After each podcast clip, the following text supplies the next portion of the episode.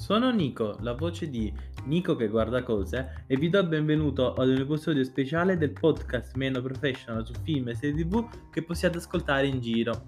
Dopo aver dedicato una puntata intera ai migliori e peggiori film che ho visto nel 2021, sempre secondo il mio parere personale, quindi è molto opinabile la cosa, oggi la puntata di, che state per ascoltare è dedicata alla mia top 3 e alla mia flop 3 delle serie tv invece.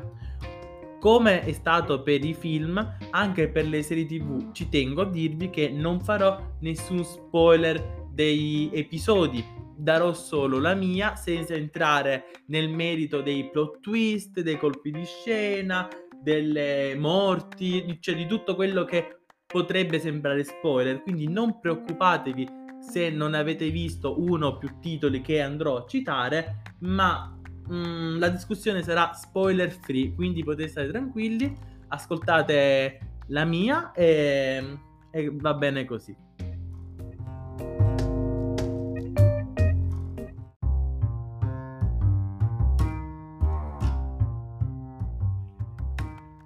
Ci siamo. Partiamo dalla flop, così ci teniamo il bello per la fine.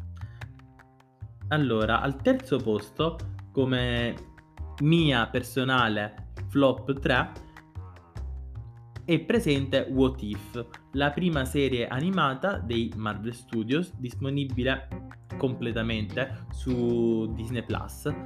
Allora, io adesso non ricordo il numero preciso degli episodi, mi sembra fossero 7 o 8, eh, ma ho trovato un prodotto così anonimo, così noioso, nonostante se si analizzano le puntate nel, nello specifico, succede davvero un botto di roba in ogni singola puntata, ma non so perché non, non mi ha preso. Io la reputo una grandissima occasione persa anche per il concetto del multiverso da lì introdotto. Perché ho detto in precedenza che non farò spoiler ed è, e, e sarà così. Però se avete presente il finale di Loki, ok, e avete presente come ti spiegano il multiverso invece nella serie animata What If, le due cose sono in contraddizione, hanno due regole di base completamente diverse. Quindi è un problema se tra di loro non si parlano, perché poi non dobbiamo essere noi pubblico a darci delle spiegazioni che in realtà non ci sono. La spiegazione è una ed è stata anche ammessa dai creatori della serie animata. Non, ha, non ci siamo confrontati con i creatori della serie di Loki e ho detto, eh ok, si vede tutta, io da spettatore vi, vi rispondo, si vede tutta questa confusione. Ehm, ma non è solo questo il problema e il problema sta alla base, il what if, è quando si cambia un elemento e quell'elemento cambia completamente la storia, ma il what if è solo uno. Ci sono alcuni episodi, senza fare spoiler, ma quello del, dedicato alla prima formazione degli Avengers, ok? Ci siamo? Che lì di what if non c'è uno, non ce n'è due, non ce n'è tre, ma ci sono ben quattro momenti che portano a quattro rami- ramificazioni diverse. E, ehm, quindi secondo me si è andato, si è interpretata male il concetto del titolo del, che porta la serie. E questo crea confusione al pubblico, allo spettatore. E qualcuno potrà dirmi, vabbè, è una serie animata, magari non, non ci danno il peso che danno magari alle serie live action. E io vi rispondo che no, non è così perché What If è stata presentata come una serie canonica all'interno del macro universo che è l'MCU. Quindi per me non ci siamo proprio. Passiamo al secondo posto di questa mia personale classifica ed è una serie che trovate su Prime Video con tantissimi attoroni importanti come Nicole Kidman, Melissa McCarthy o Luke Evans, però di bello c'ha solo il cast. Perché la serie di cui sto andando a parlarvi è Nine Perfect Stranger. Ok, non è stata molto pubblicizzata su su Prime, quindi vi leggo la sinossi che ho trovato su Wikipedia. Nove perfetti sconosciuti si regano in un lussuoso ritiro spirituale di 10 giorni. Un resort be- benessere, appunto, che promette di trasformare e sanare i propri ospiti paganti. Nonostante la bellezza mozzafiato del posto, della struttura, la calma mh, dello staff, il resort si dimostra diverso da quello che gli ospiti immaginavano in partenza e sembrano prossimi a scoprire e rivelare molti segreti reciproci, reciproci tra di loro o anche i segreti della proprietaria del resort, ovvero Masha, interpretata da Nicole Kidman. Questa serie di Bello ha solo l'interpretazione del, del cast perché gli attori sono tutti bravi e recitano davvero bene. Infatti, cioè, l'unica cosa che non mi ha fatto droppare la serie e lasciarla è stato appunto il talento degli artisti coinvolti. Ehm, anche qui come What If, forse è la frase che ripeterò di più in questa sezione di episodio, mi ha, mi ha deluso perché è stata un, un'altra occasione sprecata. Il contesto è interessante, ovvero le persone che vanno in questo resort per, diciamo, tranquillizzarsi, fare terapia di coppia o terapia di disintossicazione. Ci sono questi nove personaggi, hanno nove problemi diversi più o meno. E, ehm, la questione tiene banco nei, nei primi due o tre episodi, però poi lascia spazio a un mistero più grande che è quello della, eh, della capa del, del, del resort, ovvero Marsha, ehm, che è poco interessante, prende meno, cioè a me prendeva più parlare dei, dei Perfect Stranger che danno il titolo alla serie e non della, della capa del, del resort che è uh, interpretata appunto da Nicole Kidman. Per me è stata una, una serie che si lascia guardare, sì, questo non, non ve lo nego, però non mi ha lasciato nulla perché è diventata più una serie gialla che una serie psicologica e io volevo più psicologia, mettiamola così. Mentre la mia flop, flop per eccellenza come serie, quindi al primo posto, è l'ultima stagione di Lucifer, uscita quest'anno sia la prima parte che la seconda parte. La prima parte di cui avevo già parlato eh, in parte almeno, scusate la ripetizione della, della, parola, in un episodio del mio podcast, ma... E che ho trovato noiosa, brutta, ma che rimandavo perché volevo vedere appunto come si concludeva la storia. E ho ottenuto, ottenuta la seconda parte, dico che mm, non, non è andata piuttosto bene. Cioè, a me non è piaciuta tantissimo per usare un eufemismo, l'ho proprio odiata, è stata una delle pochissime serie in cui ho rischiato di mandare avanti il cursore dei minuti per far sì che l'episodio finisse perché non ne potevo più. E io amo le serie del ritmo lento, ok? Io adoro Breaking Bad, adoro mh, mm, anche Game of Thrones in alcune puntate e il ritmo è molto lento, ma è quel lento bello che ti godi e che ti serve anche a te per metabolizzare certi concetti che in Lucifer intanto non c'è profondità come in altri prodotti, infatti non lo sto paragonando.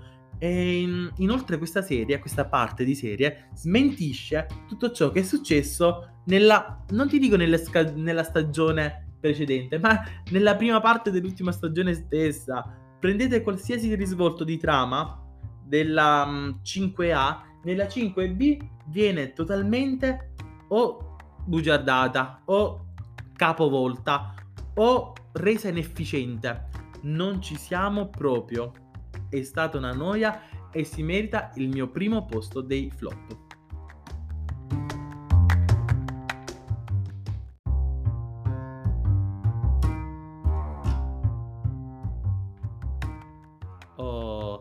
Tolta la parte brutta, adesso parliamo solo di cose belle. È stato un anno abbastanza normale per quanto riguarda le serie TV, pochi alti, ma quegli alti che ci sono stati meritano di essere citati.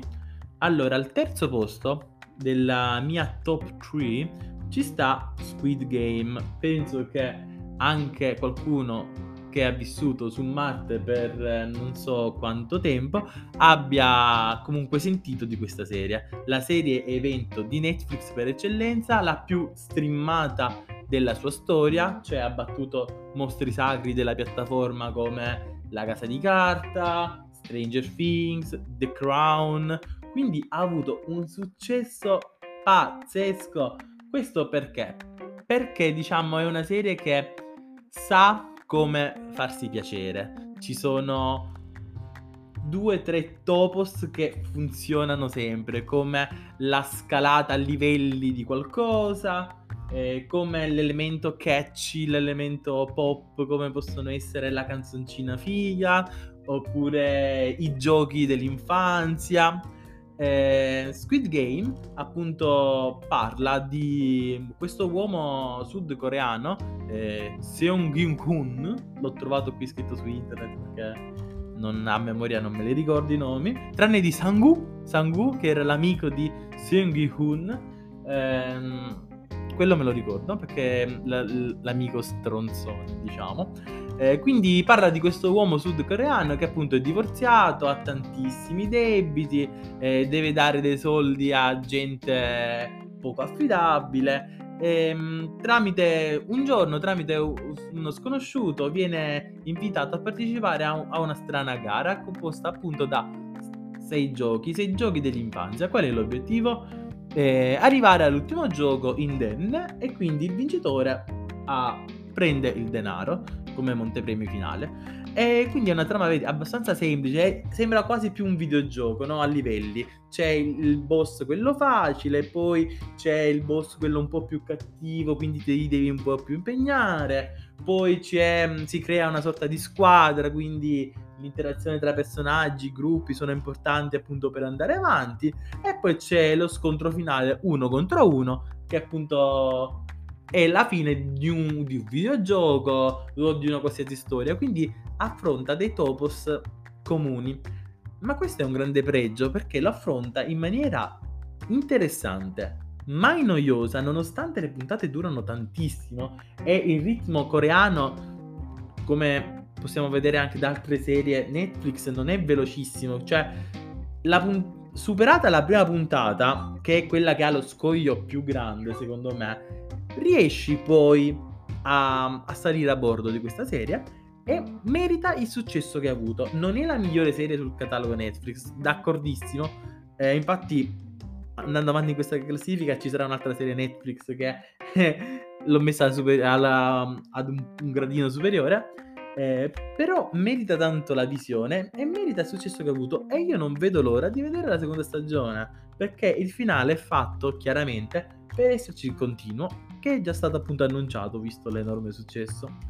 Al secondo posto abbiamo forse la serie che meno si sono... Stavo per dire una parolaccia, ma mi contengo. È la serie che meno è stata acclamata dal pubblico, dal grande pubblico, è rimasta lì, nell'angolino, ma è un vero gioiello che io vi consiglio, vi consiglio di recuperare che vi ho già recuperato in qualche episodio passato di Nico che guarda cose, ovvero Only Murders in the Building. E la trovate nella, su Disney Plus nella sezione Star. Allora, con protagonista per esempio Selena Gomez tra gli altri. Dopo la scoperta di una orribile morte in un palazzo dell'Upper West Side di New York, tre inquilini dell'edificio estranei tra di loro sospettano subito che si tratti eh, di un omicidio e si uniscono per indagare sull'accaduto. Mentre registrano un podcast per documentare il caso, i tre scoprono i segreti del palazzo che riguardano eventi accaduti molto molto tempo prima, anche prima dell'omicidio di cui loro si occupano. È una serie bellissima, carina e, e frizzante proprio. Se avete bisogno di una serie che non è stupida, ma non ha bisogno neanche di, un, di un'attenzione al 100%. Only Murders in the Building è quella serie che fa a caso vostro. È davvero un gioiellino. Un gioiellino, davvero. Io, e se quest'anno, quando parlando con amici vari, mi sono detto, ma amico, mi consigli qualcosa da vedere? Io, Only Murders in the Building è la prima serie che cito, perché merita, davvero. Fatemi sapere se ascoltate questo mio consiglio, perché so che molti neanche ne avranno mai sentito parlare, perché appunto, come ho detto all'inizio della discussione, è una serie che in pochi, in pochi hanno visto, perché è stata anche poco pubblicizzata, mannaggia. Spesso si pubblicizza di tutto, tranne le vere cose belle devono essere cercate. E um, Only Murders in the Building merita, non vedo l'ora di vedere la seconda stagione perché ci sarà, è già stata annunciata. Mentre la serie rivelazione dell'anno, la serie più bella da, da un mio punto di vista, per storia, per, per intrighi, per tecnica usata, è Arcane Words of League of Legends. Um, io, premessa, io non ho mai giocato a League of Legends, non, ho, non conoscevo i personaggi del gioco, quindi ero, diciamo, l'ultima persona a cui potesse interessare questo mondo, ma cavolo se mi ha preso. Eh, vi leggo brevemente la sinossi. Una città in via d'evoluzione, alla scoperta di nuove tecnologie, e un sottobosco cupo e povero. In questo mondo due sorelle, V e Jinx, dovranno farsi strada, crescendo e schierarsi da una parte o dall'altra. È una serie animata molto molto profonda. Non fermatevi al fatto che sia animata perché si parla di evoluzione tecnologica, di tutto ciò che comporta sia gli aspetti positivi sia quelli negativi. Si parla di conformismo, di legame al passato, si parla di disputa tra fratelli, di rapporti familiari, di parla un botto di cose. In più è animata da Dio. Io ho amato le animazioni a tal punto che è la mia serie preferita del 2021. Io sono Nico, la voce di Nico che guarda cose. Fatemi sapere cosa ne pensate, seguitemi su Twitter. E ci sentiamo ad un prossimo ascolto e buon anno nuovo a tutti.